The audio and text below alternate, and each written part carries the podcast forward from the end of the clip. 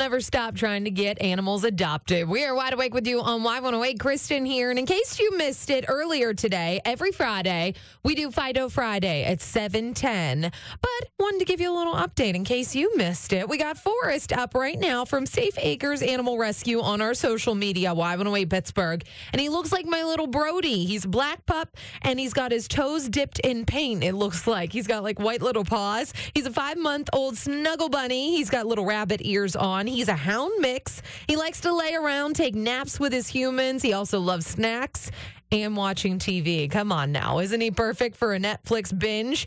He's currently 30 pounds. He loves his foster dog and cat siblings, and he's really unique. He has one blue eye and one brown eye. So go give him a check out on our social media, Y108 Pittsburgh. Forrest from Safe Acres Animal Rescue. He's available for adoption, and all that you need to do to find an application for him is right up there on our social media, Y108 Pittsburgh. Let's get him into a good home this weekend. We are powered by Bowser Chevrolet, your Pittsburgh Chevy headquarters.